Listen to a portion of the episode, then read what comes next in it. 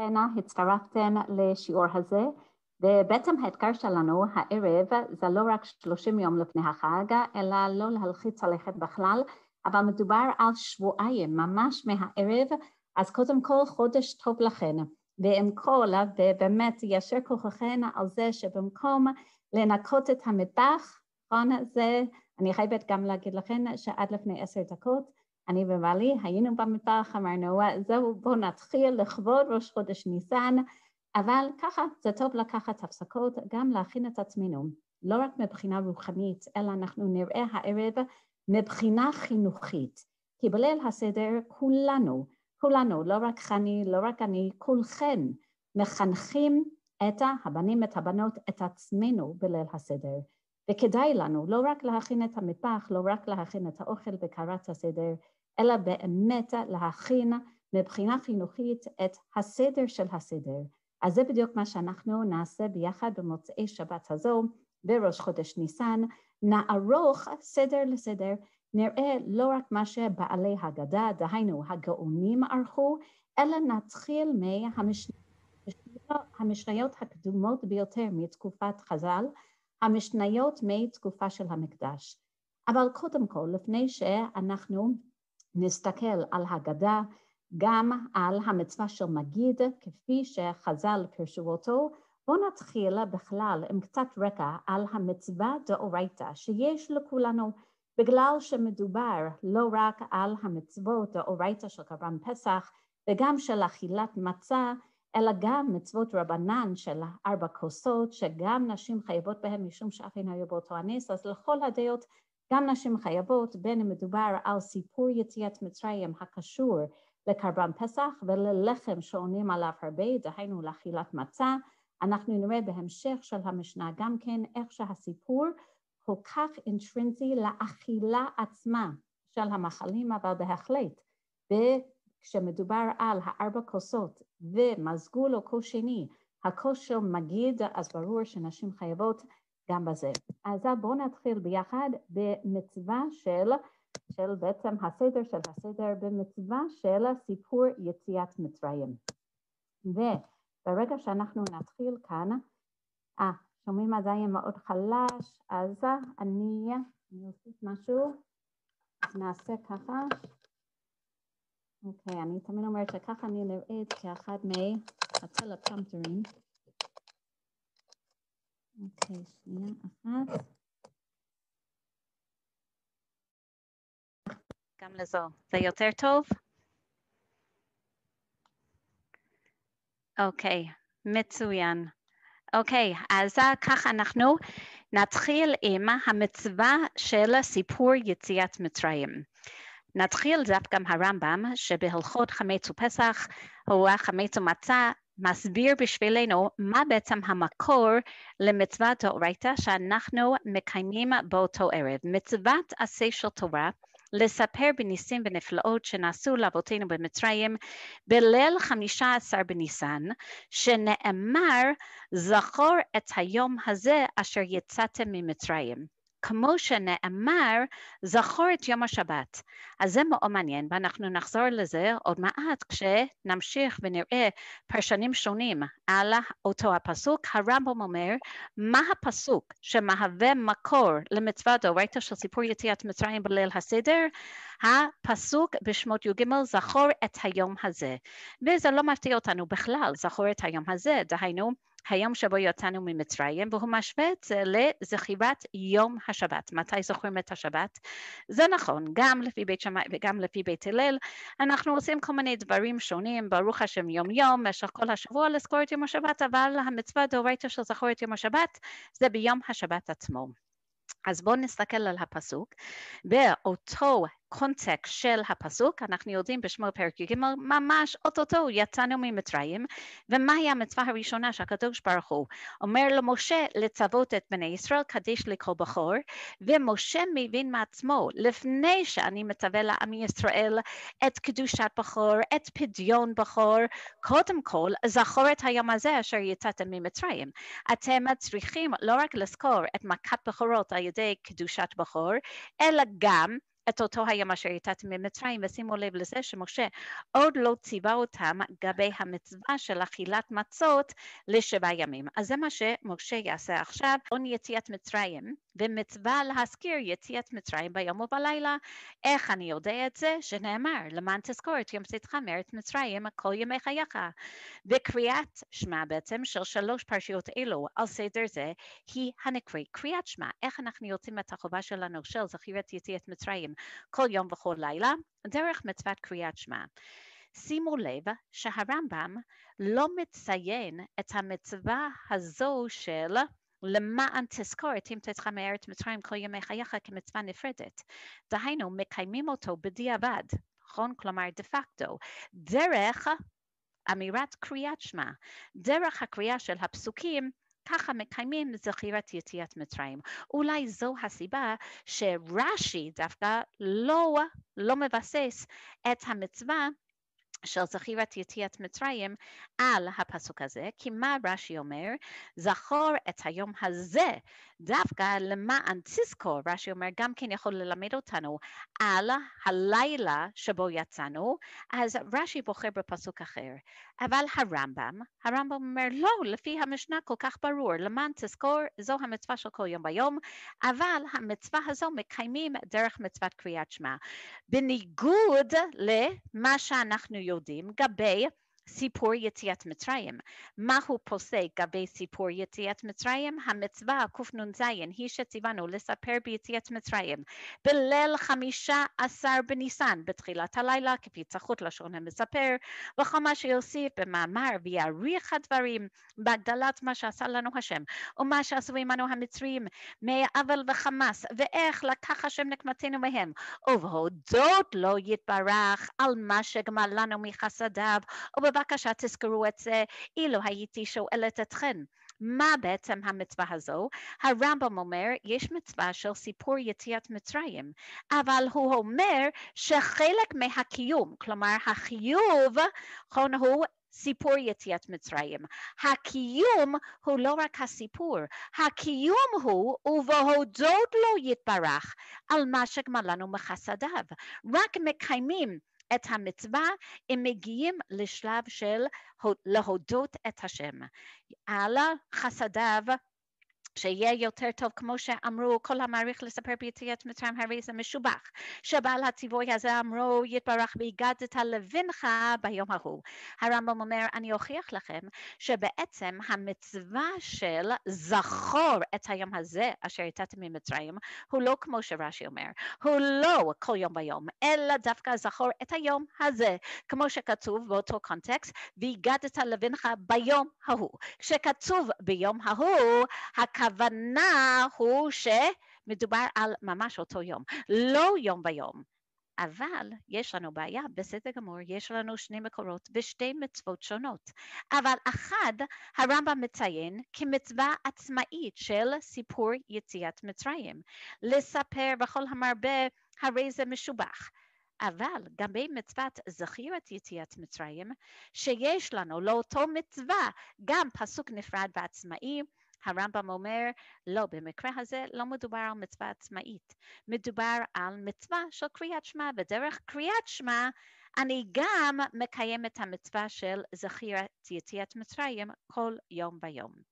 אז רבי יצחק מקרלין, הקרן אורה, מסביר מה בעצם ההבחנה בין המצווה של למען תזכור את יום ט' מארץ מצרים כל ימי חייך, דהיינו הפסוק שמהווה בסיס לזכירת יציאת מצרים לבין זכור את היום הזה אשר יצאתם ממצרים שלפי הרמב"ם מהווה מצווה עצמאית של והגדת לבנך, של סיפור יציאת מצרים רק בלילה אחד של כל השנה. בואו נראה. הוא אומר, והנה יציאת מצרים בכל יום, מבואר בש"ס מן התורה היא. ולא ידעתי לכאורה, אם מצוות למען תזכור היא מצוות דאורייתא של זכירת יציאת מצרים, אז למה לא מנעו הרמב"ם, זכרונו לברכה בבניין המצוות? כי לא מנע אלא הסיפור בליל הפסח לבד, וזכירת עמלק, וגם זכירת שבת במניין המצוות, ומצוות זכירת יציאת מצרים בכל יום לא מנע כלל. ממש שאלה למה הרמב"ם לא ציין את מצוות זכירת יציאת מצרים אם הוא מונה את שאר הזכירות שלנו כמצוות נפרדות.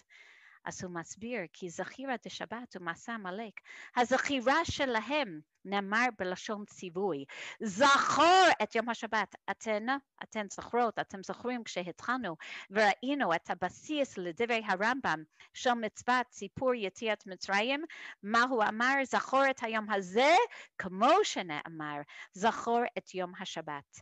למה זו המצווה נפרדת? כי זו מצווה אקטיבית.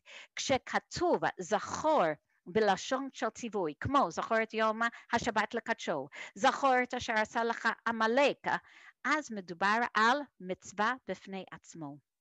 בפני עצמה, אבל זכירת יציאת מצרים לא נאמר למען, בלשון ציווי, אלא למען תזכור. ואם כן, אדלאל קאי, המצווה דפסח ומצה, שמחמתן תזכור את יום צאתך מארץ מצרים כל ימי חייך.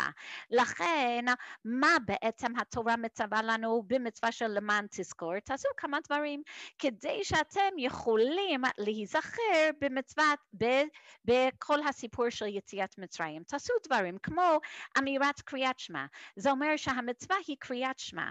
אבל דרך קריאת שמע אני אזכור עוד דברים אחרים. לדוגמה, אחרונה, כמו שאנחנו רושמים רשימות, בין אם מדובר על איזשהו נייר או על הפלאפון שלנו, עושים דברים כדי לזכור שדרך אגב, בדיעבד, אנחנו נזכור את הדברים הללו. אז זה אומר שהמצווה היא, נכון, איכשהו לזכור, לעשות כל מיני דברים כדי לזכור, אבל גבי יום צאתך מארץ מצרים, הוא אומר ממילא שמע מינא דצריך לזכור יציאת מצרים כל הימים אינו נכנס במניין המצוות. כי זה לא מצווה בפני עצמה יש לנו כל כך הרבה מצוות שדרכן אנחנו זוכרים את יציאת מצרים. זה לא אומר שבכל מצווה לדוגמה יושבים בסוכות גם זכר לסוכות שהשם הושיב אותנו בהם בזמן של יציאת מצרים. זה לא אומר שדרך ישיבה בסוכה אנחנו גם מקיימים מצווה נפרדת של ישיבה בסוכות וגם מצווה עצמאית של זכירת יציאת מצרים. לא, זה אחת מהמצוות שדרכן אנחנו גם זוכרים את יציאת מצרים. אבל עיקר מצוות זכירת יציאת מצרים הוא בליל פסח לבד. הרמב"ם אומר את זה בצורה הכי ברורה. יש לנו לילה אחד בשנה, לא, אפילו פחות. כמה שעות בכל השנה לקיים את המצווה הדאורייתא הזו. אני כל כך מתרגשת תמיד כשמגיע ראש חודש ניסן. ושוב, למרות כל הלחץ שאנחנו בטח, בטח מרגישים עכשיו, אני תמיד אומרת לעצמי, שאני, שימו לב, נכון, בראש חודש ניסן הראשון, נכון, בפסח מצרים, היו לעם ישראל כל מיני דברים שונים, בטח היה להם כאב ראש הרבה יותר גדול. נכון, ממה שיש לנו היום, הם עדיין היו עבדים, וזה אותו זמן של מצוות, פתאום הם מקבלים מצוות קידוש החודש, הם מקבלים את המצווה של קורבן פסח עם כל מיני מצוות שונות, לשמור לארבע ימים, לקחת את הזה, לשחוט את הזה, וככה וככה, וגם באותו זמן יש לנו מכת חושך, והם צריכים גם להשאיר את כל הכלים מהמצרים, זה הפסח הראשון. הפסח השני גם פסח המדבר, אתן זוכרות את ראש חודש ניסן? זה היה היום הכי עמוס בכל ההיסטוריה של עם ישראל. יש לנו משה שמחנך את המשכן, אהרון והכהנים שם מחנכים את המשכן, גם הנשיאים מביאים את הקרבנות שלהם למשכן, גם משה מקבל את המצווה של, של קורבן פסח, הכל בראש חודש ניסן, ראש חודש ניסן. אז תמיד בראש חודש ניסן אני אומרת לעצמי, שאני הראש חודש ניסן שלך הוא כלום לעומת הראש חודש ניסן של דורי הדורות. מה שכן, הוא שבנוסף לזה שאני מתרגשת, לעוד שבועיים כשנוכל לקיים את המצווה הזו, אני זוכרת בזה שיש לנו רק כמה שעות. איזו הזדמנות, כמה שעות לקיים מצווה אחת שאנחנו רק יכולות לקיים פעם אחת בשנה. אותו דבר ראש חודש ניסן, יש לנו ברכה אחת שאנחנו מברכות רק פעם אחת בשנה, דהיינו על הבוקר מחר, מיד אחרי הליל. אוקיי, אפשר לחכות עד אחרי מוסף, ברכת האילנות. איזו התרגשות יש לנו, שבאמת בשבועיים הללו יש לנו שתי מצוות שמקיימים רק פעם אחת בשנה. אז מצד אחד זה בהחלט מאוד מאוד מלחיץ. יש לנו להכין ללילה הזה, לדעת איך נוכל לקיים את המצווה דאורייתא של של סיפור יציאת מצרים, שלפי הרמב"ם זה עיקר מצוות זכירת יציאת מצרים. כל ימות השנה אנחנו עושים דברים אחרים כדי להיזכר בדיעבד ביציאת מצרים. אבל ביום הזה אנחנו חייבים להיות אקטיביים. כמו שבשבת, זכור את יום השבת לקדשו, מקדשים על היין. זכור את אשר עשה לך עמלק, אז לא רק שקוראים את פרשת עמלק, יש מצוות שקשורות לאלו, מצוות אקטיביות. ככה זה גם כן בליל הסדר. אז בואו נראה איך הסיפור, איך מצווה של והגדת לבנך ביום ההוא, איך דרך הסיפור אנחנו מצליחים לקיים את החיוב של זכירת יציאת מצרים בצורה הרבה יותר אקטיבית משאר ימות השנה. אז המשנה כבר מלמד אותנו, כן, לא מדובר על, אוקיי, מספרים סיפור, אומרים קריאת שמע, כמה פסוקים בתורה, וזהו ויצאנו יד, ידי חובתנו. אה אה. מזגו לו כל שני. קודם כל, הכל הוא חלק מה, מסדר. באמת מדובר על איזשהו לקח פדגוגי כאן. סדר פדגוגי, מתודה חינוכית, שדרכה אנחנו יכולים לקיים את המצווה דאורייתא הזו. כל אחד, נכון? כל אמא, כל אבא, בואו נראה.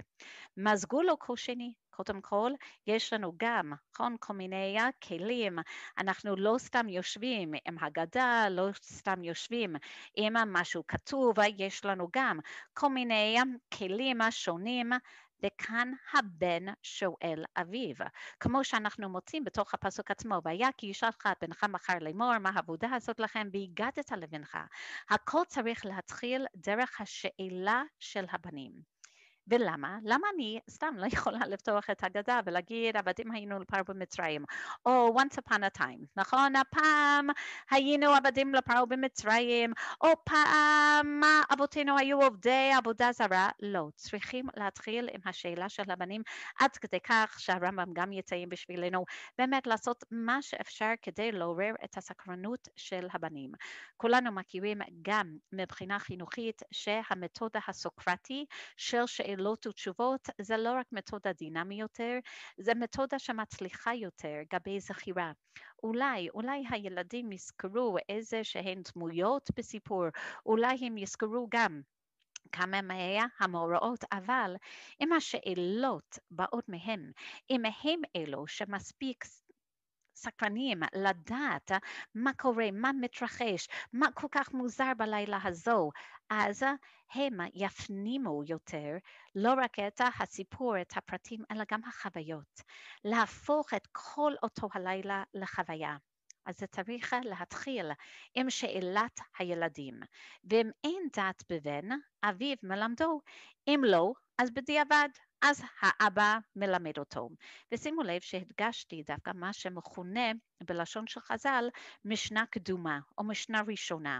מכאן אנחנו רואים, רואים את זה הרבה במשניות, גם כן במסך הברכות, בהתחלה של, של קידושין, גם כן אנחנו רואים את השמירה על העיקרון של המשנה, ממש המשנה הקדומה, הכל התחיל ככה במעין דת בבן, אביו מלמדו, מתחיל בגנות ומסיים בשבח ודורש מהרמי עובד אביו, ואז רמב"ן גמליאל היה אומר, מדובר על ממש התקופות המוקדמות ביותר של המשניות בזמן של המקדש, וזה בא לידי ביטוי גם בשאלות ששואלים. אז מה הכוונה? זה היה המשנה הבסיסי, ואז הוסיפו מה הן בעצם השאלות, אז אם אם אין לילד שאלות בפני עצמו, עצמו, אז לפחות שהוא בכל זאת ישאל שאלות לגבי השינויים בלילה הזה, מה נשתנה הלילה הזה מכל הלילות, גם לגבי החמץ ומצה, גם לגבי המרור, גם לגבי, שימו לב, לשאלה השלישית, שבכל לילות אנו אוכלים בשר צלי של לוקו מבושל, הלילה, הלילה הזה כולו צלי, שזוהי ההוכחה שבעצם מדברים על הזמן של המקדש שבו הקרבנו את הקורבן פסח צלי אש, ואז השאלה של טבילה, אנחנו יודעים שרק בתקופה של הגאונים הם שינו את השאלה של קורבן פסח עם השאלה של הסיבה, למרות שבנוסח של רב סעדיה גאון הוא השאיר את שניהם. כלומר, אצלו היו חמש קושיות. אוקיי, בואו נראה, לפי דעתו של בן, אביו מלמדו. איך האבא מלמד? בואו נראה. מתחיל בגנות ומסיים בשבח. זוהי המתודה. להתחיל עם הגנות, עם הגנאי, עם משהו שהוא באמת יותר שלילי, ואז נכון להפוך את זה למשהו לסיים עם דברי שבח. שככה באמת הטעם האחרון יהיה של השבח, שהבן יכיר, וואו, הכל התחיל ככה בפחד, באיום, בשעבוד, אבל סיימנו בגאולה. אנחנו נחזור לזה לפי איך שהגמרא מסבירה את זה. אבל בינתיים מדובר על התקופה של התנאים, ודורש מהו ההבדל בין, לפי דעתו של בן, אביו מלמדו, לבין מתחיל בגנות ומסיים בשבח ודורש, התשובה היא שמתחיל בגנות ומסיים בשבח, כל הורה והורה יכול להחליט בפני עצמו או עצמה לכמה פרטים היא, הוא רוצה להיכנס, נכון, פשוט יש איזושהי מתודה מאוד מאוד כללית של מתחיל בגנות ומסיים בשבח. כאן השלב הבא תלוי בהחלט בגיל של הילד ודורש מארמי עובד אבי כלומר ממקרא ביקורים עד שיגמור כל הפרשה כולה. פשוט תיקחו אפילו כמה פסוקים שבו היהודים עצמם, בני ישראל, נצטוו בספר דברים, נכון? אלו שלא יצאו ממצרים דווקא, המקרא שהם צריכים להקריא כל פעם שהם מביא, מביאים ביקורים, כל שנה בשנה, שזה בעצם תקסיר של כל ההיסטוריה שלנו, וככה אפשר לדרוש מה ההבדל בין ודורש לבין פשוט נכון? ללמד. דרישה נכון? כמו שאנחנו נגיד, צא ולמד, באמת, פוק חזי, בואו תלכו. בעצם מה זה צא ולמד? נכון? זה בעצם נכון? לדרוש, לדרוש בכל, ה, בכל המילים ומילים. תיאולומד זה תשמע, זה בעצם להבין בדרישה, בעומק, לחקור יותר, וברגע שחוקרים יותר נכנסים יותר לסיפור, ואז הם כבר נכנסים לסיפור, אז רמב"ם גמליאל היה אומר, בנוסף לדברים גם תיישמו כל מיני חפצים שונים. שכל שלא אמר שלושה דברים אלו בפסח לא יצא ידי חובתו ואלו הם פסח מצה ומרור. תשתמשו גם בסמלים השונים ולכן יש מחלוקת ראשונים כשרבן גמליאל אמר כל שלא אמ-, אמר שלושה דברים אלו בפסח לא יצא ידי חובתו האם הוא מתכוון לחובת סיפור יציאת מצרים? כלומר אם הוא לא אמר, אם הוא לא דרש על הפסח שפסח המקום על בתי אבותינו במצרים והמצה שעל שום שנגלו אבותינו ממצרים שנאמר וכולי וכולי. או, נכון, על המרור, על שום שמרו המצרים את חייהם, האם זה בעצם הכוונה? של הרמב"ם כאן, סליחה, של המשניות כאן, שהוא לא יצא ידי חובת סיפור שלו, וככה אנחנו נראה פוסק הרמב"ם, או האם מדובר על חובת אכילה שלו, שאם הוא לא אמר, אם הוא לא הכניס את הסיפור לתוך האכילה, הוא גם לא יצא ידי חובת אכילה. אז זו הדעה של היראים, ומה המטרה של השאלות והתשובות והדרישה, הרחבה והפסח מצה ומרור כדי להגיע לשלב של בכל דור ודור חייב אדם לראות את עצמו כאילו הוא יצא ממצרים. ולמה אנחנו צריכים להגיע לשלב הזה? כי כמו שאמרנו, יש שני מרכיבים של הקיום של מצוות סיפור יציאת מצרים. החובה היא לספר. הקיום זה להגיע לחיוב של להודות, להלל, לשבח, לפאר, לרומם וכולי וכולי. אז בואו נראה. הרמב"ם מקצר בשבילנו, ואז מה שאנחנו נעשה, אנחנו נפתח הגדה מודרנית יחסית, כלומר הגדה של, של סוף תקופת הגאונים, ואנחנו נתחיל לעיין בו כדי באמת לראות איך אנחנו היום מפנימים את המתודה הזו, ומה אפשר לעשות בעוד שבועיים בעזרת השם, כדי לא רק לצאת ידי חובתנו, אלא באמת כדי להגיע לסופו של דבר של הקיום של ההלל. אז הרמב"ם מסדר את ההלכות בשבילנו, מצווה להודיע לבנים, נכון? זה בעצם החובה להודיע לבנים, ואפילו לא שאלו, שנאמר, והגדת לבנך, יש פעמים בתורה שכתוב והגדת לבנך, בלי הפסוק של, של והיה כי ישאלך בנך מחר לאמור, זה אומר שאפילו אם הילדים לא שואלים, אנחנו עדיין חייבים להגיד להם. ולפי דעתו של בן אביו מלמדו, כיצד אם היה קטן או טיפש, אמר לו, בני, כולנו היינו עבדים כמו שבחזו, באמת לציין מתוך המציאות של אותו הילד, אה, אתה מכיר את העבר או השבחזו? ככה גם היינו עבדים במצרים, נכון? אולי בגלל זה יש לנו תמונות, נכון? נכון, השנות ה-1860 בארצות הברית, כי יש לנו איזושהי תמונה של, של עבדים, והרמב"ם אומר, כן, כן, פשוט זה להפוך את זה רלוונטי לילדים. או בלילה זה פודד אותנו הקדוש ברוך הוא ויוציאנו לחירות. ואם היה הבן גדול וחכם, מודיעו מה שאירע לנו במצרים, וניסים שנעשו לנו על ידי משה, הכל לפי דעתו של בן. ממש מחנך מצוין. נכון? תלוי, תלוי בשלב, תלוי בשלבים של התפתחות המוסרית, השכלית, של פיאז'ה, של קולברג, איזה יופי.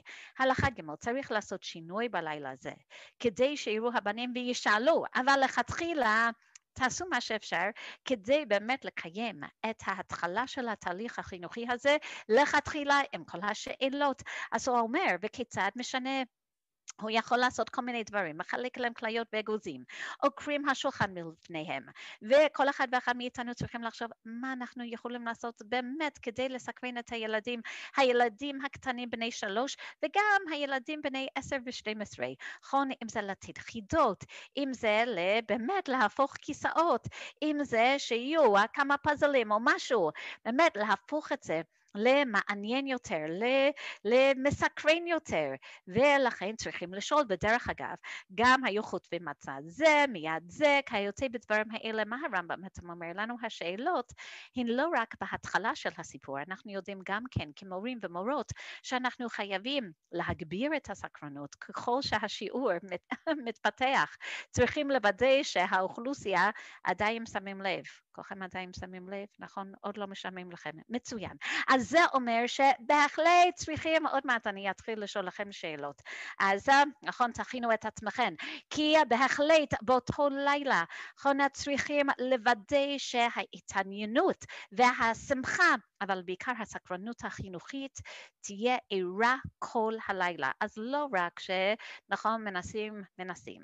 נכון, לתת לילדים לנוח בערב פסח, אלא גם להכין את עצמנו במשך כל הסדר, לעורר שאלות, אנחנו משחקים, אני תמיד מכינה, בין אם זה, נכון, ticket to ride, בין אם זה שאלות שונות, יש עכשיו על האינטרנט, ראיתי כבר שמתחילים, נכון, למכור כל מיני שאלות, שאלות של טאבו ושאלות של, תודה זבה, ושאלות של, נכון, של חידות שונות, בכל מיני רמות שונות, אם אתם רוצים אחר כך, אני בשמחה אשלח לכם גימטריות שונות. שונות וכל מיני דברים, ובהחלט דרך אגב חייבים לעשות את זה קצת תחרותי, כלומר מי שמנצח מקבל שובר של 50 ש"ח לחנות ספרים, החנות ספרים לא עובד עם כל ילד וילד, באמת צריכים להכיר כל אחד ואחד, אבל בהחלט אומר הרמב"ם, דרך אגב, בוא נגיד בקורונה, נכון שזה רק זוג, נכון? זה בעל ואישה.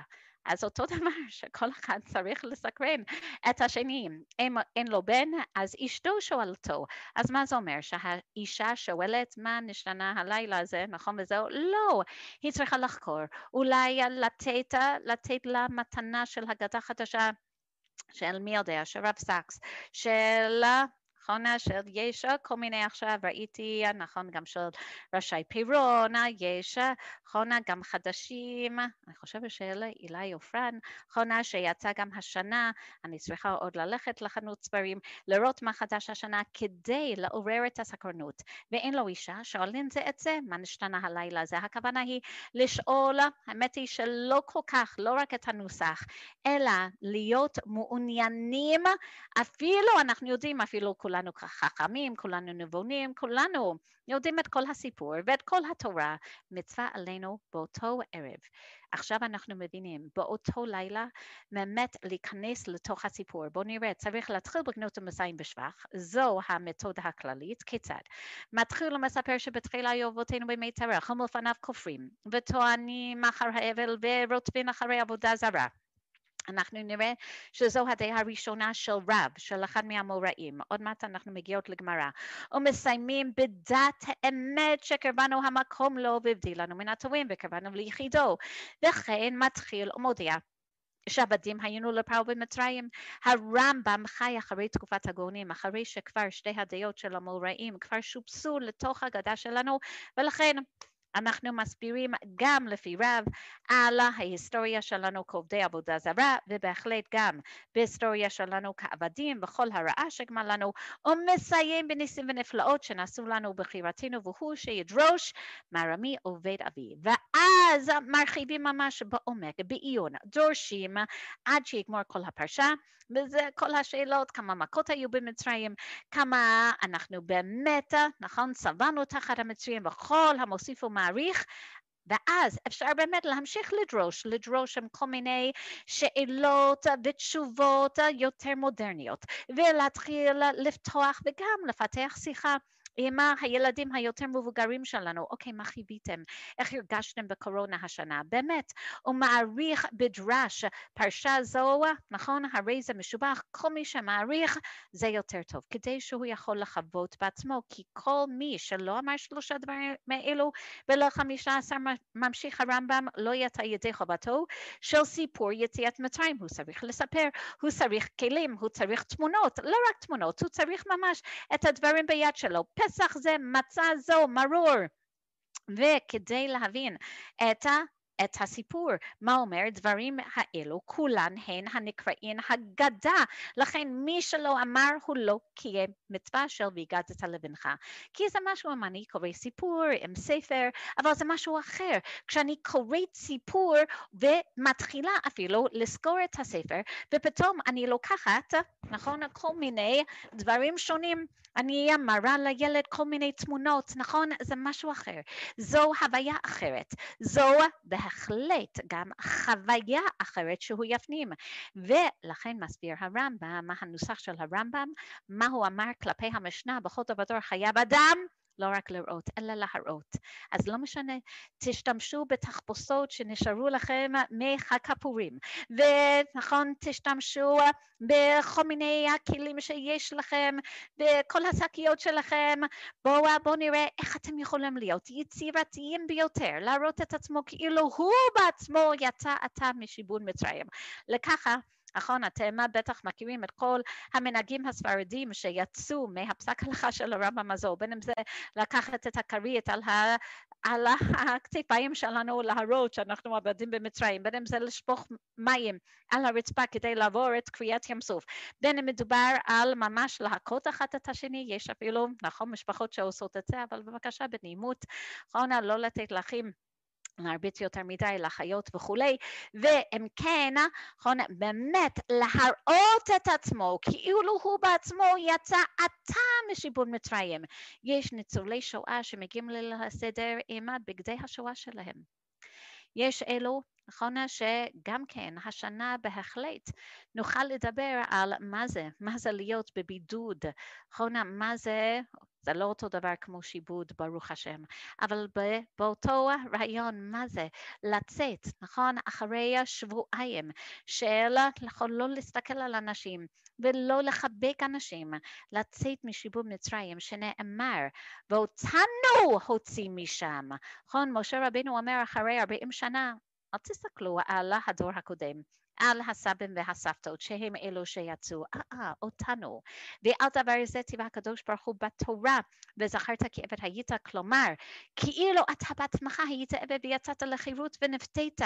ואנחנו נראה עוד מעט למה, למה זה כל כך חשוב כדי לקיים את סיפור יציאת מצרים ככה. אבל בעצם דילגנו על המרכיב השני, שהוא בעצם מרכיב כל כך חשוב. איך האבא, איך האימא, תענה לשאלות של הילדים, מה בעצם המתודה, ואנחנו נראה משהו מאוד מעניין, זו המתודה שהיא לא רק המתודה הבסיסית לגבי התשובות, מתחיל בגנות ומסיים בשבח, גם בהמשך, בהרחבה, בדורש מרמי עובד אבי, אנחנו עדיין עקביים עם המתודה הזו של מתחיל בגנות ומסיים בשבח. אוקיי, איזה יופי. אז מה בעצם הגנות והשבח? אפשר להתחיל, זה בדיוק, נכון, המחלוקת של המוראים. מה הכוונה? יש כל כך הרבה גנות בהיסטוריה של עם ישראל, ברוך השם יש לנו גם הרבה שבח. אז מאיפה אנחנו מתחילים? רב אמר, מתחילה עובדי עבודת גלולים היו אבותינו, ושמואל אמר, עבדים היינו לפרעה במצרים. עד כדי כך שיש לנו המשך, נכון, רב נחמן שואל את העבד שלו, אוקיי, נכון, איך העבד יבטא את ה... נכון, את המעבר הזה, איך עבד יבטא את הכרה שלו נכון, באדון שנותן לו כסף וזהב, אומר, הוא יודע לו, הוא ישבח אותו, הוא אמר מצוין, כי עכשיו פתרת אותי מלומר מה נשתנה. כלומר, כי הרי אתה, אתה התחלת את השיחה, ולכן הוא פתח ואמר, עבדים היינו. הוא השתמש מעבדים מהחיים שלו, אבל הוא התכוון לעבדים היינו לפרעה במצרים, ממש היינו עבדים, ועכשיו יש לנו סיבה לשבח את הקדוש ברוך הוא על זה שהוא נתן לנו כסף וזהב ושחרר אותנו. שימו לב, זה בדיוק הפסוק שמשה מצטט, והיה כי ישלח בנך מחר לאמור, מה העדות והחוקים המשפטים אשר ציווה השם אלוקינו אתכם, למה אתם עושים? נכון, כל הדברים האלו של ליל הסדר, האמת היא שבדברים פרק ו' הכוונה היא בכלל לא לליל הסדר, אלא לכל המצוות כולו. למה? למה אתם שומרים? מצוות. למה אתם בכלל יהודים דתיים? למה אתם אורתודוקסים? למה אתם שומרים מצוות? נכון? זה בעצם הבן שלנו, נכון? משה אומר לנו, יהיו לכם בנים כאלו.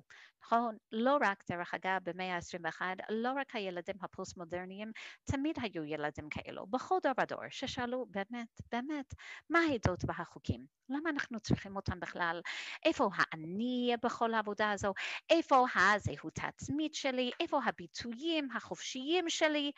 ואמרת לבנך, עבדים היינו לפרעה במצרים. שימו לב שכל הקונטקסט אפילו של דברי שמואל נכון? זה בעצם להסביר להם שאי אפשר לנתק את עצמנו גם במאה ה-21 מההיסטוריה של האבות והסבות ונכון? דורי דורות מלפני שלושת אלפי שנה.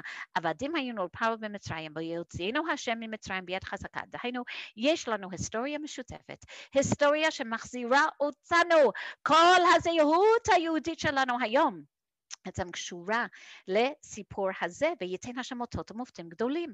ולכן יש לנו אחריות וגם הערכה כלפי הקדוש ברוך הוא ויציבנו השם לעשות את כל החוקים האלה. כלומר, החירות באה יחד עם אחריות.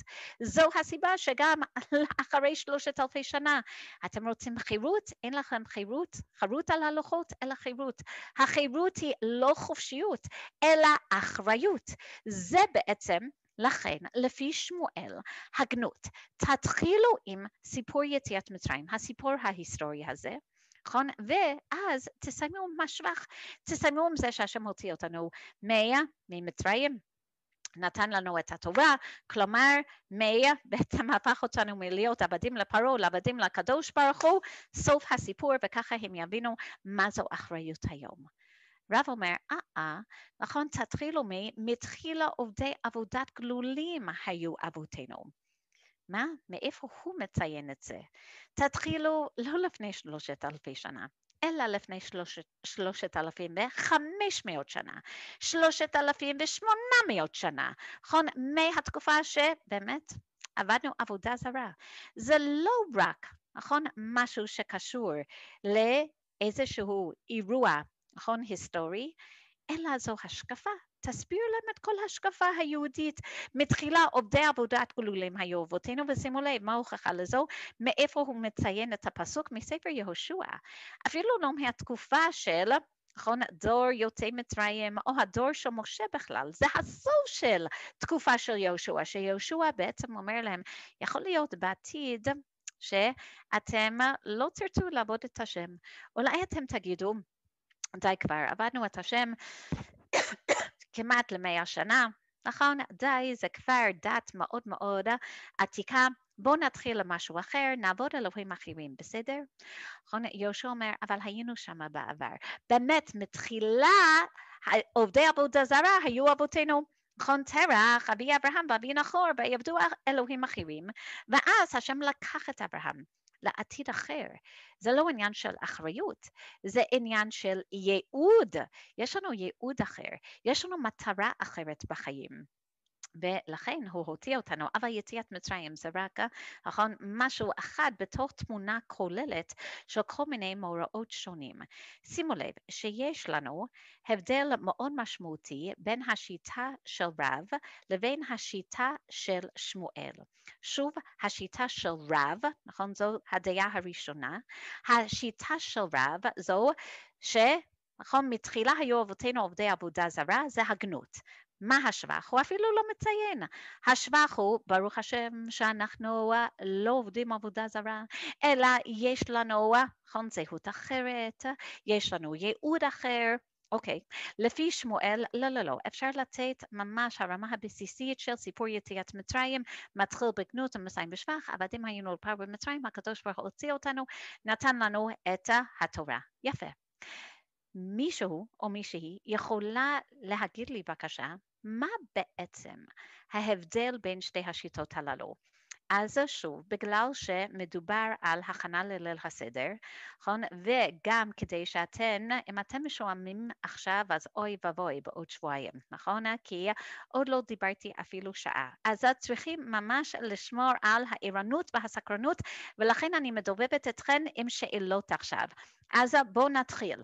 מישהו יכול, יכול להגיד לי, נכון? אני רואה גם אמירה, איזה יופי שיש ילד שגם ער בש... בשעה הזו הערב. אז אמירם, אולי אתה יכול להגיד לי, אולי אתה תתחיל ותגיד לי, כי בעצם אני רוצה להתחיל עם תשובה בסיסית ואז נפתח את זה יותר.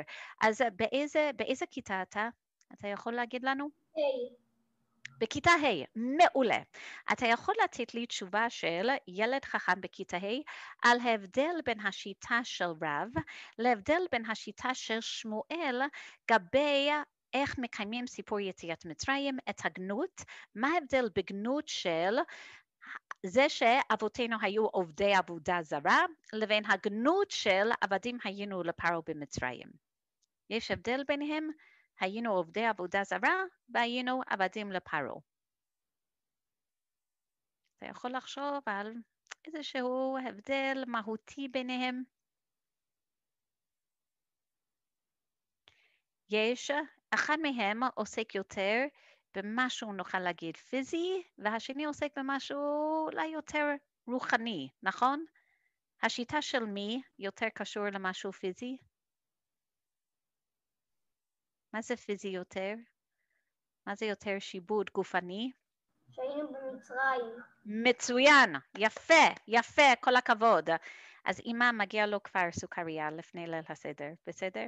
או מתנת אפיקומן, מצוין.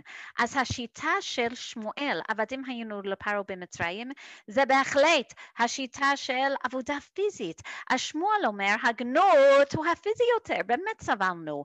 רב אומר, לא, לא, לא, אצל היהודים הגנות הוא יותר רוחנית. עבדים היינו בעצם ל...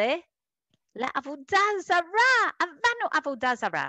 אז זה בעצם נוכל להגיד הבדל יחסית פשוט, נכון, בסיסי. עכשיו בואו נעבור לתיכון, אולי אפילו למדרשה וישיבה. מישהו יכול להגיד לי עוד הבדל בין השיטה של רב לבין השיטה של שמואל? עוד הבדל ביניהם? אפשר להשתתף? בבקשה, כן. אסתר, בבקשה. אה, קודם כל אני חושבת שאחריות וייעוד אה, אה, קשורים זה בזה מאוד. כי יש לנו אוקיי. אחריות להגיע לייעוד ולממש אותו. מצוין. אז את אומרת שוב, מי, מי מדגיש יותר את העניין של אחריות? כמו שרב נחמן שואל את העבד שלו. אני חושבת שהאחריות היא גם אחריות, קשה לי להבחין כל כך, כי האחריות היא לא לחזור לשעבוד הרוחני לעבודה זרה. אוקיי. Okay. וכמובן, לא לשעבוד לבשר ודם, זאת אומרת, אה, שני השיבודים הללו מאוד מאוד אה, הערצה לבני אדם שאחר כך מובילה את אותו נערץ לשעבד אותנו, פיזית מצוין. ונפשית. מצוין. וכמובן לא לחזור לתעתועים של עבודה זרה. והייתי הופכת את שואלת את הילדים, מה זה עבודה זרה בימינו? אולי לשים את כל. האנרגיה בלהיות גאון במ- במחשבים, במקום אולי לעשות מצוות, להצטיין במצוות וחסדים לאנשים זקנים וילדים נצרכים, אם כי אפשר גם את הלימוד ב- למחשבים ולהצטיין, אבל לתעל את זה לאיזה באמת ייעוד אה, מאוד של חסד ושל פיתוח, איזו תוכנה שתעזור ל- ל- לחברה או לאנושות. זאת אומרת, ממש לדון איתם, זה כבר עם הילדים היותר גדולים. אבל בכל. זאת, איך אנחנו הופכים את זה לרלוונטי לימינו שלנו, את. הרעיונות הללו? מצוין. אז אנחנו נחזור לזה ונראה שגם בתקופה של האמוראים הם ידעו איך להפוך את זה לרלוונטי לתקופה שלנו. אז אנחנו נמשיך עם זה עוד שנייה, אבל בדיוק כמו שאמרת, נכון שקודם כל נוכל להגיד ששמואל, נכון שרב מדבר על, גם על אחריות אבל גם על ייעוד, ושמואל יותר מתייחס לעניין של אחריות, נכון, מתוך הכרה והערכה, שמוציא אותנו, נכון? בדיוק כמו שהעבד אומר ל- לרבו, שכן, מי שמוציא אותי, משחרר אותי, אני ארגיש לכל חיי, נכון? משובדות כלפ- כלפיו. זו אחריות כלפיו, הערכה. הכרת הטוב, ככל שאנחנו זוכרים את השעבוד שלנו במצרים, גם מכירים באחריות שלנו כלפי הקדוש ברוך הוא. אז ככה חזרנו גם להבחנה בין אחריות לבין ייעוד, נכון? או רע בשמואל, ייעוד ואחריות. יפה מאוד. עדינה, עכשיו, עכשיו אני רואה את הפנים. שלך. גם את רצית להגיד משהו? לחבר את זה, כן. כן, לחבר את זה להוב... ל, ל, ל, באמת, רק לפני 70 שנה, קצת יותר, ש- ש- 70, 75 שנים, יותר, בוא נאמר, נגל את זה ל-80 שנה, היינו בשעבוד, בשיא השעבוד האפלה של השואה. אבל זה היה נכון. שעבוד אה, ארוך מאוד, של אלפי שנים, והיום יש יהודים שחוזרים חזרה לאירופה. ושוב, אז מה זה הדבר הזה? לדון בזה, הרי הייתה לנו גאולה שלישית, גאולה שלישית, נכון? נכון. גאולה ראשונה זה מצרים, שנייה זה שיבת ציון, ואחר כך אה, בעזרא ונחמיה, ועכשיו הייתה לנו היום. שיבה, אה, גאולה שלישית. אז איך אתם חוזרים למצרים? למצרים הכוונה לגאולה. מצוין. אסתר, איזה יופי. יש לך מספיק חומר לשעות שעות לליל הסדר. באמת, כל המרבה, בדיוק, לדבר על שלושת השיבודים הללו ושלושת הגאולות. זה בדיוק, נכון, גם לפי שמואל וגם לפי רב, נכון? שבדיוק היו, היינו משובדים, וגם, גם אחריות שיש לנו היום, שלדאבוננו אנשים שוכחים, ולכן יש לנו ליל הסדר להזכיר לנו, ולהזכיר את הילדים כל שנה ושנה, ואנחנו את נגיע גם האחריות לזה. הייעוד שלנו, להישאר כאן, נכון. לפתח כאן מדינה יהודית, ו- ולדאוג. שתהיה מדינה יהודית. נכון, נכון. אז עדינה ר- רצתה להוסיף, בבקשה עדינה. אה, עוד הבדל שחשבתי עליו זה בין אה, בחירה למשהו שהוא לא בחרנו בו, לא בחרנו להיות עבדים אה. ולעבוד עבודה זרה זה משהו מבחירה. מצוין, מצוין עדינה, כל הכבוד ששמת לב לזה, שימו לב ללשון ביניהם, נכון? מה אומר רב? מתחילה היו אבותינו עובדי עבודה זרה. כולם הם בעצם, זו הייתה הבחירה שלהם. כל הפעולות הן בעצם פעולות אקטיביות. הם בחרו ל- לעבוד עבודה זרה. יפה, זה בדיוק מה שהרב אומר, או בכל דבר דור, באמת, כמו שאסתר גם אמרה, אנשים עדיין בוחרים. רב אומר, זה הגנות שבחרנו בזה. ומה, ולכן הבחירה הוא דווקא משתמש בפסוק ב, נכון, מיישם את הפסוק מספר יהושע, כי גם אז אותו דבר. לבין, מה אומר שמואל? לא, לפעמים בהיסטוריה, נכון, מה קורה? עבדים היינו לפרעה במצרים, זה לשון הרבה יותר סבילי, הרבה יותר פסיבי. בדיוק, אנחנו גם נמצאים לפעמים במקרים שבו אין לנו, אין לנו בחירה. מה בעצם, וזה בדיוק מה שהם, כל הכבוד עדינה, כי זה בדיוק ה- היסוד של שתי השקפות שונות באיך להבין היסטוריה. נכון? אתם בטח מכירים גם היום שיש לנו דעות שונות. נכון? גם בהחלט בעולם האקדמאי, נכון? להבין, נכון? מה זו בכלל ההיסטוריה של עם ישראל ואיך איך ללמוד את זה. נכון? בואו אפילו נתחיל ככה, ואני מתנצלת על, נכון? בואו נעשה את זה, נכון? עם כל מיני, אוקיי, אני אנסה, כן, אפילו לצייר בשבילכם, בסדר? אז נכון, בבקשה, תמחולו לי על הציור הנורא שלי, אבל אנחנו נתחיל ככה. לפי רב, או לא, נתחיל עם שמואל, כמו שעדינה אמרה, שעבדים היינו לפרעה במצרים. מה אומר שמואל? כדי להבין היסטוריה, נכון? מה צריכים להבין? צריכים להבין מאורעות שונות בתוך ההיסטוריה שלנו. וככה גם, נכון? אילו אני נכון? אני רוצה להירשם לאיזשהו קורס היסטוריה באוניברסיטה, יש שני סוגי קורסים. יש קורסי, נוכל לקרוא להם בקיאות או בעיון, נכון? כלומר, קורסים שבעצם כוללים שנים מאוד מאוד ספציפיות, נכון? או תקופה מאוד מאוד רחבה. שמואל אומר, כדי להבין את כל ההתפתחות של עם ישראל, זה בסדר להתמקד בתקופות שונות. כלומר, עבדים היינו לפרעה במצרים. אומר, אתם רוצים לדעת מה בעצם הגנות והשבח של היום? תתמקדו בסיפור הזה. רב אומר, מה פתאום? אתם רוצים להבין גם את הסיפור הזה? אי אפשר להבין איך אנחנו בכלל היינו במצרים, אלא אם כן אתם מבינים איך מתחילה, מתחילה היו אבותינו עובדי עבודה זרה. ואז הקדוש ברוך הוא אמר, אוקיי, אתם עובדים עבודה זרה, אתם הולכים ממילא למצרים, ושם לא תהיה לכם זהות, עד שאתם, נוכל להגיד, אפילו לצייר את זה ככה, עד שהגעתם ממש לדרגה ה-49 של טומאה. ואז, נכון, אז זה בעצם השלב, ואז הקדוש ברוך הוא הוציא אותנו ונתן לנו את התורה, וגם, נכון, נתן לנו, אה, אוקיי, ואז ירדנו לשיא של שפלות בחטא העגל. ואז י"ג מזאת רחמים יש לנו תפילה, ואז אנחנו נכנסנו לארץ ישראל, איזה יופי, כבשנו את הארץ. ואז תקופת שופטי ממש עבדנו עבודה זרה. ואז שמואל הנביא מאחד את העם ויש לנו מלכות.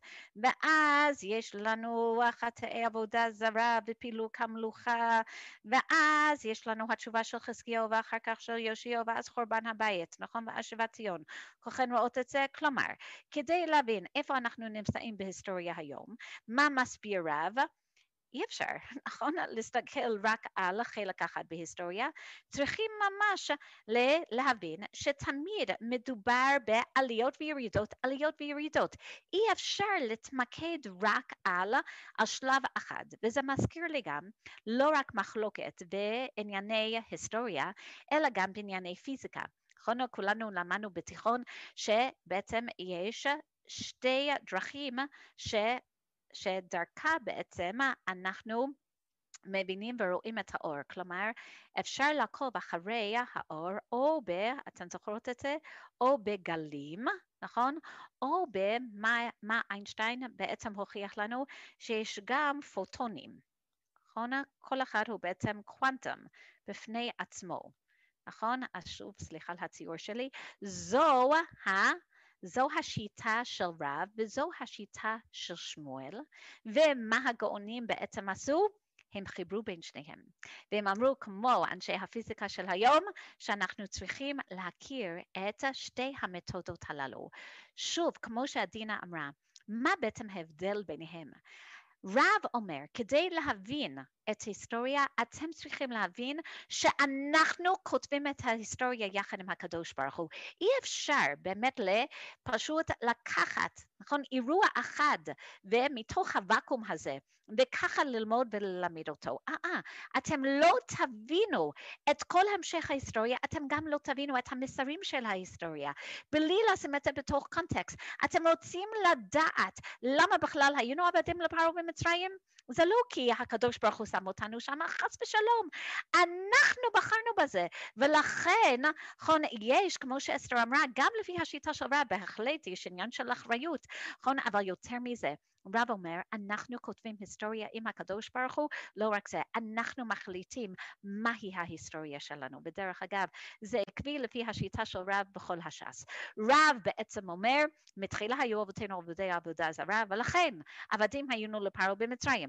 ולכן, נכון, אז כדי לצאת ממצרים היינו צריכים לעשות משהו, כמו קרבן פסח, אמר לך בדמי חיי, אמר לך בדמי חיי, ואז, נכון, הקדוש ברוך הוא נתן לנו את התורה, איזה יופי, אבל זה לא רק שיא של היסטוריה, זה עכשיו ילמד אותנו מה עלינו לעשות בכל שלב של ההיסטוריה. לכן, מה מסביר רב? אתם רוצים לחנך את הילדים שלכם, נכון, לגבי הזהות היהודית, אתם רוצים לספר בסיפור יציאת מצרים, אתם לא יכולים להתחיל ככה בשנת שלושת, נכון, בשנת, סליחה, אלף 300 לפני הספירה. אה, אה, נכון? זה לא, זה לא אמת, נכון? זה לא המתודה הקומפרהנסיבית ללמד את הילד, אלא כדי שעמירם יבין, נכון, מה זה סיפור יציאת מצרים, הוא צריך לחזור לתקופה של תרח, כמו שכדי להבין איפה אנחנו נמצאים היום, זה לא מספיק אומר רב, נכון, להתחיל עם נכון, השנת, כמו שאסתר גם כן אמרה, להתחיל עם שנת 1948, אה, צריכים, נכון, באמת לחזור אחורה אחורה. שמואל אומר, מה פתאום? שמואל אומר, לא, אפשר באמת להבין היסטוריה גם לפי הפוטונים הקוונטומיים השונים. אפשר להסתכל, ממש לשים בספוטלייט, את ה... נוכל לקרוא לזה 400 שנים בהיסטוריה של עבדים היינו לפרעה במצרים, 210 שנים, נכון? עד שהשם נתן לנו את התורה. יש לנו הרבה ללמוד מזה. מה זה אומר? שמואל רוצה להגיד שיש בהחלט אירועים היסטוריים שהם בעצם, נכון?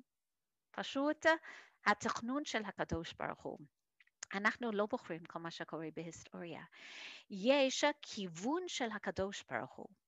ולכן כדי להבין את זה, אל תתמקדו רק, נכון, בשיטה של רב, של עבדים היינו לפר במצרים. תבינו שיש גם דברים שאנחנו צריכים לעבור כדי, נכון, להגיע בסופו של דבר לשלב האחרון של הגאולה השלמה. דרך אגב, אני לא יודעת כמה מכם זוכרים מכל הסיפור של גוש קטיף, שבאמת היו הרבה שאלות פילוסופיות.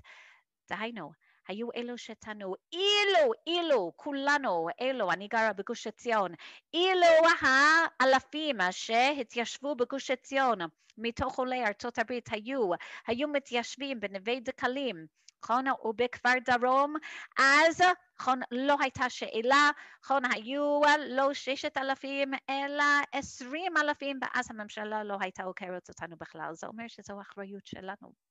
או אפשר להגיד, והיו אלו שאמרו, לא, זה פשוט שלב בכל התהליך של גאולה, נכון? זו משמיים, זה מה שהקדוש ברוך הוא רוצה, למרות שזו מכה גדולה לעם ישראל, הקדוש ברוך הוא רוצה שבפעמים אנחנו גם, נכון, יהיו במצבים כאלו, כדי, נכון, לזרז את הגאולה, כדי ממש לדחוף אותנו לשלב הבא, כדי להפנים איזשהו מסר, שוב, רב מדבר יותר על שכר ועונש, ושמואל מדבר יותר, או כמו שעדינה אמרה, יותר על בחירה חופשית שלנו, ושמואל מדבר יותר על גורל.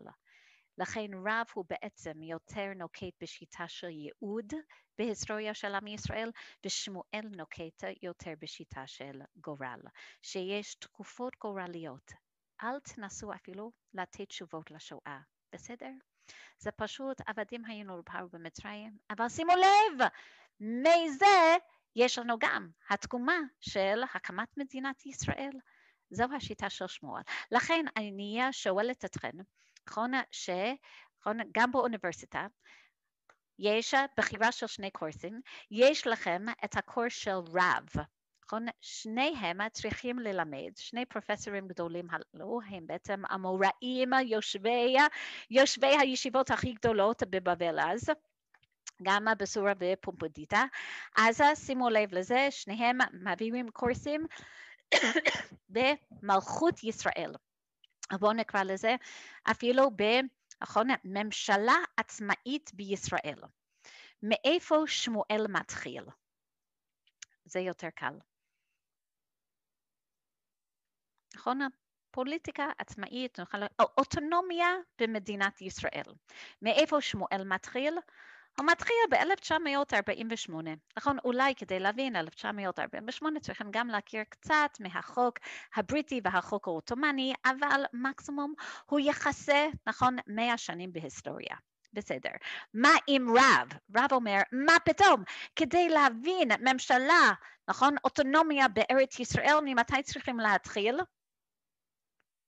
מהפעם הראשונה שהייתה לנו אוטונומיה בארץ ישראל, מתי זה? או ממשלה מאוחדת בארץ ישראל, מתקופת דוד המלך, נכון? חייבים להכיר את התקופה הזו, אבל האמת היא שלפי רב אי אפשר להבין מלכות בלי להבין את התקופה של של שאול, נכון? בכל הטעויות אז, או בעצם להבין את כל הרמה השבטית ואי האחדות של עם ישראל בתקופת שופטים, או להתחיל עם כל הבעיות שבעצם התחילו עם אי סיום של הכיבוש בתקופה של יהושע. אז בהחלט הקורס של רב מכסה הרבה הרבה יותר שנים. ודרך אגב, האם זה אומר לשניהם יש רק 32 קורסים, נכון? ללמד באותו שנה. האם זה אומר ש, שרב לא יגיע. 2021, לא, הוא בהחלט יגיע, יש לו הרבה להרחיב. גם לשמואל יש לו הרבה להרחיב, נכון? הוא יכול להיכנס קצת יותר לפרטים. אז בואו נראה עכשיו איך כל מה שלמדנו עד עכשיו יוצא לפועל בתוך הגדה שלנו, איך אנחנו גם היום יכולים לערוך סדר לסדר שלנו, שעכשיו כבר ראינו שמדובר על סדר פדגוגי. אנחנו מתחילים רק להראות ולהוכיח שבעצם יש סדר. מתחילים הלך מען יד יחלו אבתנה, הגאונים הוסיפו את זה. תאכלו אבתנה בארץ מצרים, כל דכמן יתה ויכול, כל דצריך יתה ויפסח. השתהכה לשנה הבא בארד ישראל. השתה עבדי לשנה הבאה בני חורין. מישהו יכול, יכול להגיד לי ולהוכיח שבהחלט יש סדר לסדר, כי יש מבנה של מסגרת כאן, יש חתימה מעין פתיחה, מה החתימה שלנו? של, של ליל הסדר, מה החתימה של הגדה, איך אנחנו חותמים? בצורה מאוד דומה, השתה הכה לשנה הבאה בארץ ישראל, מסיימים עם בשנה הבאה. בשנה הבאה. בירושלים המאה. מצוין. אז מכאן שיש לנו מסגרת. עכשיו, איך אנחנו מכילים את המסגרת? אז כבר ראינו, חונה, שמתחילים עם השאלות של הבן. אז מאוד מעניין, שמה הגאונים עשו? ראינו שלפי הגמרא, הסדר היה, או הייתה הדעה של רב, מתחילה היו אבותינו עובדי עבודה זרה, ואחר כך התשובה של שמואל, מתחילה עבדים היו, היינו, עבדים היינו לפרעה במצרים. אבל הגאונים, נכון, ומה זה אומר? שבתקופה של האמוראים, אלו שעקבו אחרי שמואל, אז הם הרחיבו בסיפור של עבדים היינו פרעה במצרים, והיו גם התלמידים של רב שעקבו אחרי השיטה שלו. עכשיו אנחנו משבצים את שניהם, ואפילו ראינו ברמב"ם, שהרמב"ם אמר, קודם כל תתייחסו לשיטה של רב, נכון? קודם כל רב ואחר כך שמואל. אבל, נכון, ככה הגאונים שיבצו קודם כל את התשובה של שמואל, ורק אחר כך את של רב. מישהו יכול להגיד לי בבקשה למה לדעתכם כדאי להתחיל עם שמואל ולא עם רב? יש כמה תשובות? יש הצעה? אוקיי, יש לכם על מה לחשוב לשבועיים הקרובים, אבל אפשר אה, להגיד... הרמקולים נסגרו ולכן אי אפשר לענות.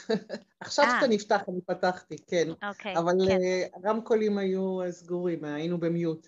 אה, אה, סליחה. יכול להיות שהייעוד יותר קרוב, אה, אה, הצעירים ובכלל אנשים מתעניינים במה הייעוד, מה העתיד, במה אנחנו צריכים להמשיך, יותר מאשר להתחיל לחקור את ההיסטוריה, שזה מאוד חשוב, כן, ולראות מאיפה צמחו, מאיפה השורשים, כן, מאיפה העץ הזה, כן, איך הגענו לאן שאנחנו מגיעים, ולחבר את, ה, את העבר עם הייעוד, אבל אולי להתחיל באמת עם הייעוד, כי זה מה שמושך את הלב יותר.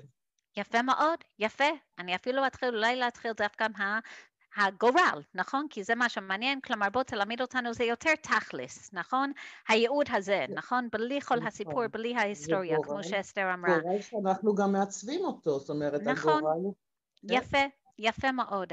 ולכן אני גם חושבת שעקב, נכון, עקב כל ההתחשבות בפרקטיקה של חינוך הילדים, כדי לוודא שלפחות יצאנו ידי חובתנו, גם עם הילדים שלנו, בני, נכון, שלוש וארבע, שצריכים ללכת לישון, אז ככה יצאנו ידי חובת שמואל, עבדינו היינו לפרעה במצרים, ויוצאנו השם אלוקינו משם ביד חזקה וזרוע נטויה, ונכון, אילו לא הוציא הקדוש ברוך הוא את אבותינו במצרים, הרי אנו בנינו ובני בנינו משועבדים היינו לפרעה במצרים. יפה, נכון? תכלס, גנות ושפח, לילה טוב. לא רק זה, אלא ברגע שיש לנו את השאלות של מה נשתנה, של התקופה של המשנה, שימו לב מהן השאלות. הן שאלות מאוד בסיסיות שמתייחסות למה שמצוי בפנינו. החמץ ומצה, המרור, נכון? הטבילות, הסיבה, נכון? הקורבן פסח כמו שראינו בהתחלה.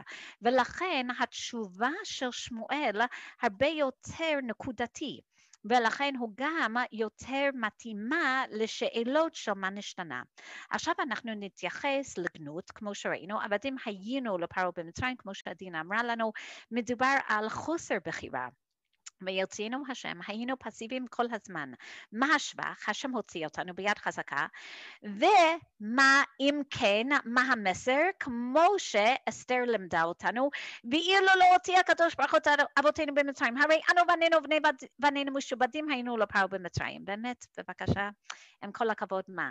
היינו באמת ככה, עם כל הלבוש המצרי, העתיקה, באמת היינו עבדים עדיין.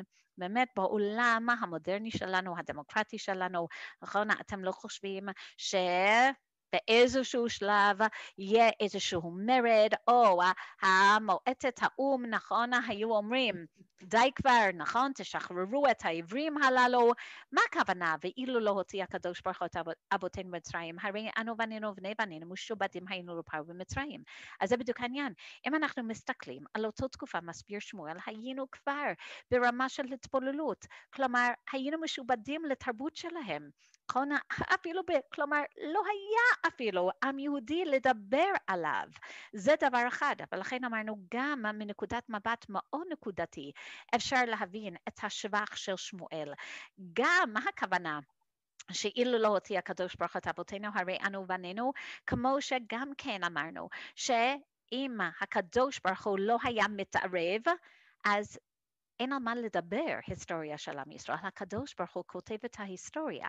ואפילו כולנו חכמים, כולנו נבונים, כולנו זקנים, כולנו יודעים את התורה, מצווה עלינו לספר ביציאת מצרים, וגם אנחנו נראה כל מיני חומר תנאי שהוסיפו הגאונים לסיפור ולדעה של שמואל, כי אפשר להגיד, מה, אין כל כך על מה לדבר, נכון? יש לנו רק בעצם שמואל פרק א', שמואל פרק ב', כבר שמואל פרק ג', אנחנו בתהליך של גאולה. לא, שתדעו שיש הרבה על מה לדבר, גם גם לפי הדעה של שמואל, מצווה עלינו לספר ביציאת מצרים, כל המרבה לספר ביציאת מצרים, הרי זה משובח, ולכן הוכחה לזו מעשה ברבי אליעזר, רבי יהושע, רבי אלעזר בן עזר, רבי עקיבא, רבי טפרן, שהיו מסובים בבני ברק, והיו מספרים ביציאת מצרים כל אותו הלילה, ואנחנו מכירים את חמשת הכוכבים, נכון? אני קוראת לזה במלון החמשת כוכבים בבני ברק, נכון? חמשת הכוכבים של התנאים הללו, ולמה הם היו אצל התלמיד, אצל רבי עקיבא? כי זו הייתה התקופה של הגזירות ההדריאניות, ולכן הם הגיעו לרבי עקיבא להגיד,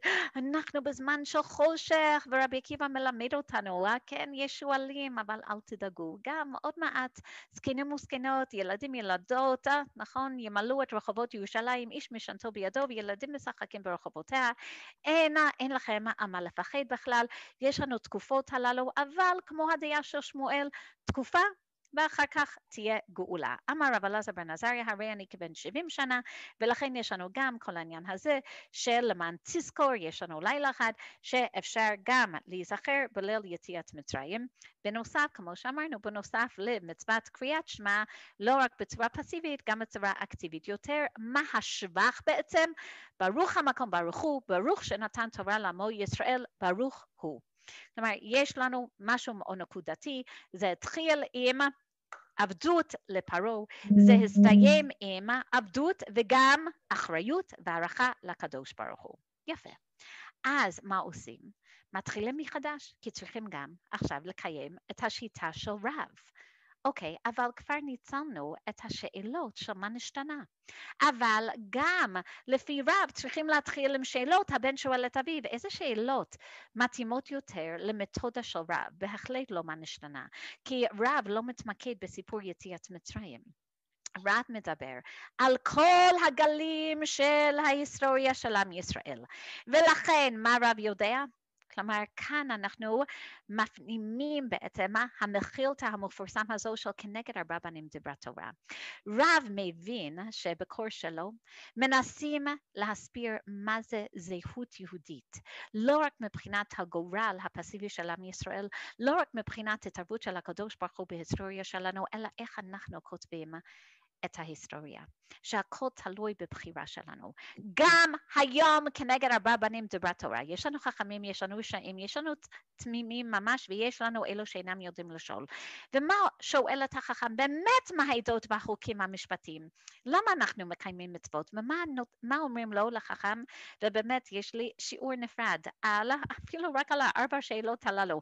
איך מבינים שכל אחד, החכם גם החכם המודרני, נכון, שהולך לישיבת הסדר, נכון, שהולכת למדרשה לשנתיים לפחות, נכון, מה היא יודעת, נכון, אף אתה אמר לו בהלכות הפסח, אין מתיר נחר הפסח אפיקומן, מה מנסים להסביר להם, סליחה, עם כל הכבוד, לבת שלי החכמה והמתוחכמת ביותר שלמדה ממש שנתיים במגדל עוז, נכון שתדעי שאין מפטיר אחר הפסח אפיקומן, שצריכים גם כן להפנים לא רק את החומר הנלמד, אלא גם הטעם של האפיקומן, גם הצד הרוחני, גם הצד המרומם. הרשע, נכון, מה הוא אומר? אה, מה העדות והחוקים לכם. אתה, הרשע בכלל לא מרגיש חלק מההיסטוריה, למה שאני צריך לקחת אחריות? אה, אתה צריך לקחת אחריות, כי, כי זו, הכל תלוי בבחירה שלך. האמת היא שאתה יכול להחליט עכשיו ש... אין לך מקום בכלל. הכה את שיניו, מה זה הכה את שיניו? זה לא להכות, זה לתת לשיניים שלו לקלקל בפני עצמם. אתה צודק, אתה לא, לא צריך להיות חלק מזה, זו הבחירה שלך לפי רב, נכון? לפי שמואל, אה, אה, זה לא בחירה, נכון? זה אחריות, לפי רב, לא, זה בחירה שלך. אם אתה לא רוצה ליטול חלק, רק שתדע ש, שיהיו תוצאות, נכון? שאתה לא ממשיך את כל הקטע ההיסטורי הזה, וככה אנחנו רואים אם כן. מהתשובה של רב. מתחילה עובדי עבודה זרה היו אבותינו, הכל תלוי בבחירות שלנו, ועכשיו קרבנו המקום לעבודתו, שכר ועונש, שנאמר, לכן אפשר לדלג, לא משנה, אפשר לבחור מאה, ממאה שנים אחרי יציאת מצרים, אפשר לבחור מאה אלף ארבע מאות לספירה, אפשר לבחור מאלף תשע מאות שלושים ושלוש לספירה, אפשר לראות את זה בכל דור ודור, שהשם אומר לנו שיהיו תוצאות, שימו לב, מסביר מסביר יהושע שתרח אבי אברהם אבי נחור עבד אלוהים אחרים והשם לכן לקח אותו נכון? לארץ כנען ואחר כך הוא נכון? נתן לאברהם ליצחק ליעקב את ההבטחות ויתן לעשב את הר שעיר לרשת אותו ויעקב ובניו ירדו מצרים. זה לא סתם. זה בגלל שא' מוביל לב' וב' מוביל לג' ולכן ברוך שומר הבטחתו הקדוש ברוך הוא שמר הבטחה. זה נכון שזה לקח 400 שנה, אבל הקדוש ברוך הוא שומר את ההבטחה הזו. ולא שהשם שמר וקיים, לפי שמואל, השם שם אותנו כעבדים במצרים והוציא אותנו ונתן לנו את התורה ולמדנו את כל המסרים, אוקיי, אפשר לדלג לאיזו תקופה שרוצים עכשיו. לפי רב לא, ברוך שומר הבטחתו. זה לא ברוך שמר, זה לא ש... פג התוקף של ברית הבתרים, הוא עדיין קיים ועדיין תלוי האם אנחנו נעריך ונשמור את הברית שלנו. ברוך שומר הבטחתו לישראל, ברוך הוא. אותו הלשון שהקדוש ברוך הוא את הקץ. לעשות כמו שאמר לאברהם אבינו בברית בין הבתרים. אז למה השם לא הוציא אותנו לפני, נכון, מאה שנה לפני כן, מאה חמישים שנה לפני כן, הקדוש ברוך הוא אמר ידוע תדע, כי גר יזרח בארץ לא להם, ועבדו מינות אמר ארבע מאות שנה, וגם את הגוי אשר יעבוד דן אנוכי, ואחרי כן יצאו ברכוש גדול. הם יצטרכו את התקופה הזו, ודרך אגב, אבל כתוב גם 430 שנה. כן, לפי רב, אם אנחנו לא מוכנים, אז הקדוש ברוך הוא ישאיר אותנו בגלות. אבל אל תדאגו, יהיו תוצאות גם לעם ישראל, ובהחלט גם לפרעה. אז שימו לב מה השבח של, של רב ברוך שומר, ולכן מה אומרים? והיא שעמדה לאבותינו, מרימים את הכוס. הכוס זה לא מה שעמד לאבותינו, מה זה והיא? הבטחה. הבטחה ש... הקדוש ברוך אמר לאברהם אבינו עדיין קיים היום, שלא אחד בלבד עמד עלינו לכלותנו, אלא בכל דור ודור. אפשר למלא את החסר בכל דור ודור, וזה בדיוק מה שרב רוצה להגיד לנו. זה חלק מהייעוד שלנו, זה לא, לא רק אחריות, זה ייעוד. אנחנו כותבים את ההיסטוריה, ואנחנו גם יודעים שבכל דור ודור עומדים עלינו לכלותנו, והקדוש ברוך הוא מצילנו מידם. אבל זה לא כל כך פשוט, צריכים לחזור בתשובה, צריכים להכיר את הזהות. עכשיו, זה גם כן מאוד מאוד אורגני מבחינת המבנה של הסיפור, להמשיך בשיטה של רב של צא ולמד, תשמע. צא ולמד מה ביקש לבן הרמי, כי עכשיו שדיברתי על רב, ובאמת אפשר לדבר על גירוש ספרד, ואפשר לדבר על פוגרומים, ואפשר לדבר על, על, על השואה, ואפשר לדבר על להבדיל גוש קטיף, ואפשר להבדיל, להבדיל, להבדיל, להבדיל על קורונה. עכשיו אני אוכל לסובב בכל השולחן, ובאמת צא ולמד. בואו נתייחס נתייחס לזה יותר בעומק. ארמי עובד אבי, מי הרמי הזו? האם זה לבן? האם זה אברהם אבינו שהיה עובד? וזו בדיוק כל העניין של מדרש. זה הזמן, אני זוכרת מהילדות שלי, שהסבא שלי תמיד הייתה תחרות של, של דברי תורה. מי שאמר הכי דברי תורה, נכון, קיבל פרס נפרד. אז נכון, אני תמיד הכנתי ממש, אני לא מגזימה, 100, 200 דברי תורה, ונכון, אחרי קצת זמן הסבא היה אומר, אוקיי, שני, שני, תחכי עד סיילומד, בסדר? פשוט, אז תדברי כמה שאת רוצה, נכון? אבל נכון, בינתיים אנחנו צריכים להתקדם. זה בדיוק הזמן באמת להיכנס יותר לעומק, להגיד את כל הדברי תורה שלומדים. במדרשה שלומדים באולפנה או בישיבה, נכון, ושימו לב לזה, לא רק שהדרש של הגנות, מתחילים עם הגנות, מה זה כל מכה ומכה, כמה מעלות טובות למקום. גם השבח הוא בדיוק באותו לשון, ברוך המקום ברוך הוא, ברוך שומר הבטחתו לישראל ברוך הוא, כמה מעלות טובות למקום עלינו. גם כן מסיימים עם השבח על אחת כמה וכמה טובה כפולה מכופלת למקום עלינו. אז זה לא מספיק, לא, זה לא מספיק. עכשיו אנחנו ממש נלהבים, נכנסנו לתוך הסיפור שלנו, איזה יופי, איזה כיף. רמא גמליאל אומר, זה הזמן, זה הזמן, עכשיו תיקחו את כל הכלים השימושיים שלכם, נכון? תיקחו את כל התמונות שלכם, תקחו את הפסח, תקחו את המטה, תקחו את המרור, תקחו את הכריות, תקחו את המים, תקחו מה שיש לכם, ועכשיו באמת תתייחסו לזה כאילו שזו הצגה, נכון? כלומר, עכשיו תיכנסו לתפקידים. אוקיי, okay, נכנסנו לתפקידים, יש לנו עכשיו תחפושות, אבל מה קורה? ברגע שאנחנו מכניסים את עצמנו לתפקידים, אנחנו מכירים שיש אלו שכל כך נכנסים לתפקיד שאי אפשר להפריד בין השחקן לתפקיד. נכון? אני אומרת כמו דניאל רדקליף והארי פוטר, כמו סילבסטר סטלון ורוקי, נכון? כמו, אתם בטח מכירים הרבה יותר שחקנים, נכון ממני מבחינה זו. יש אלו שאנחנו לא יכולים, נכון, להפריד בין הדמות לבין התפקיד שהם משחקים. זה מה שאמור לקרות לנו, גם מבחינה פסיכולוגית, בליל הסדר. שאנחנו נכנסים, דרך אגב, איפה הילדים? עכשיו הם הפסיביים, אנחנו האקטיביים. אנחנו כל כך נכנסנו לתוך הסיפור, דרך הדברי תורה, דרך הציור לומד, דרך החקירות, דרך המדרשים, דרך התחפושות, דרך הכלים, דרך האוכל, עד שאי אפשר להפריד בינינו. שמנו את אותם הבגדים של השואה. דיברנו, אנחנו בליל הסדר שלנו תמיד אומרים, אוקיי, מי מהעבר אתם רוצים להזמין לליל הסדר?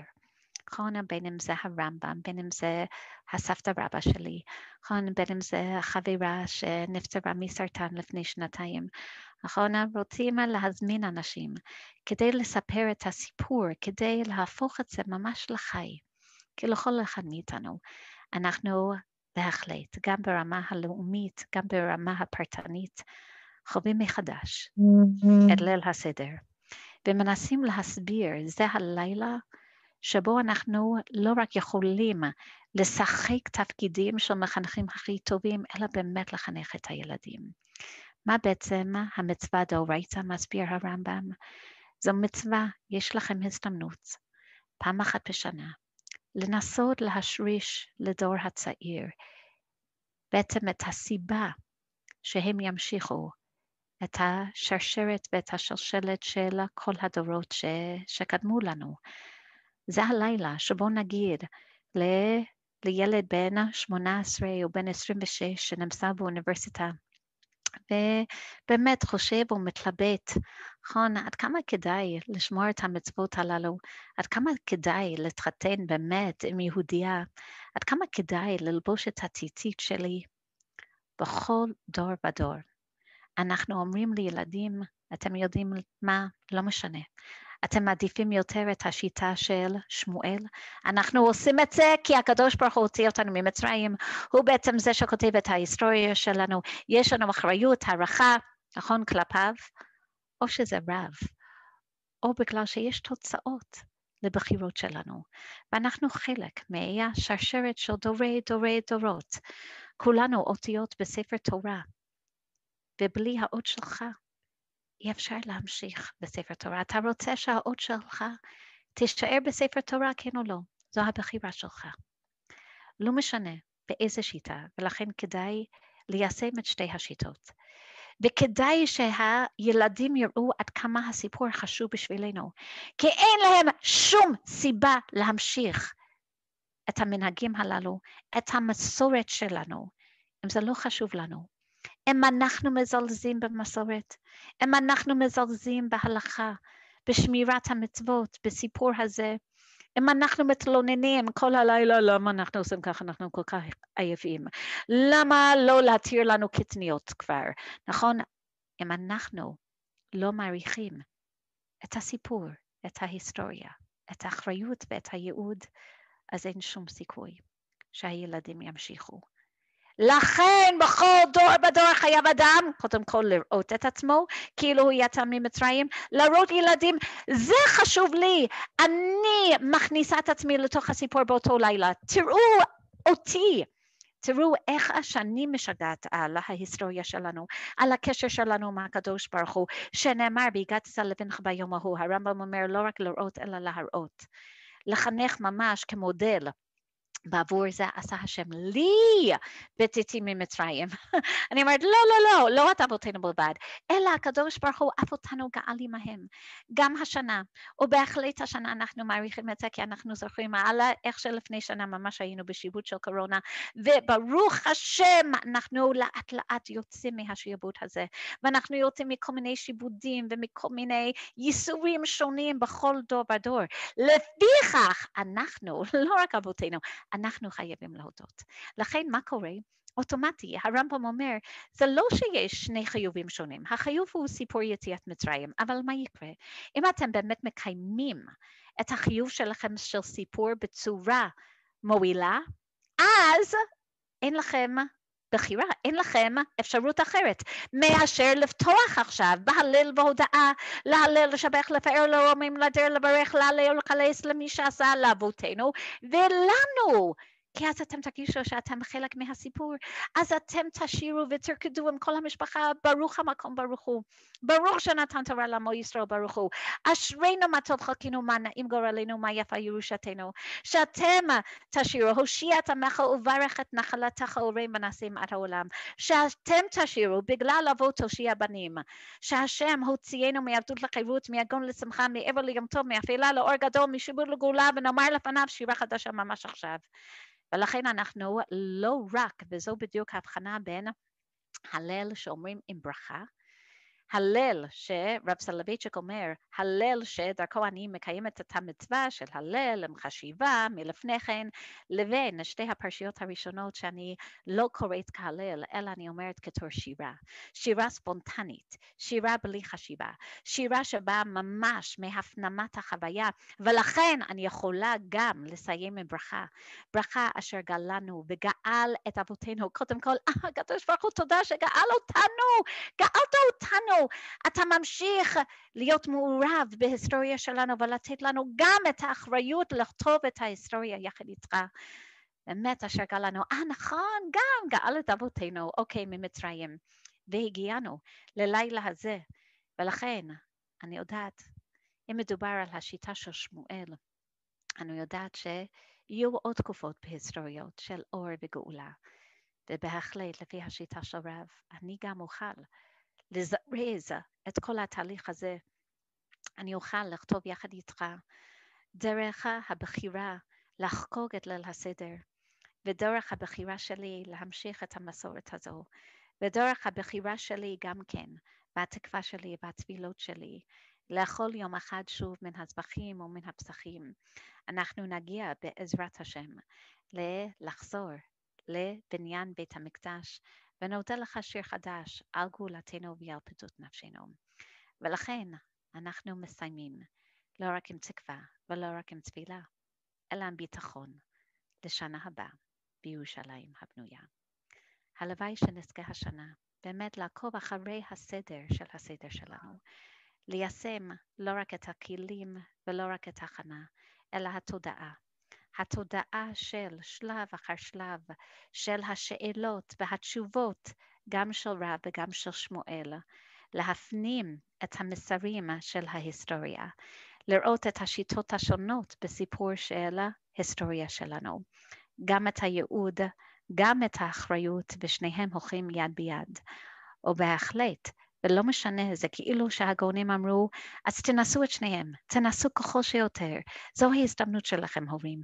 באמת, ההזדמנות להציל את הילדים שלכם, לתת להם את המורשת הכי הכי יקרה שאפשר, לתת להם לא רק מתנת אפיקומן. אם אתם רוצים שהילדים שלכם יחגגו את אותו ליל הסדר עם הנכדים שלהם, אז תעשו כל מה שביכולתכם באותו ערב.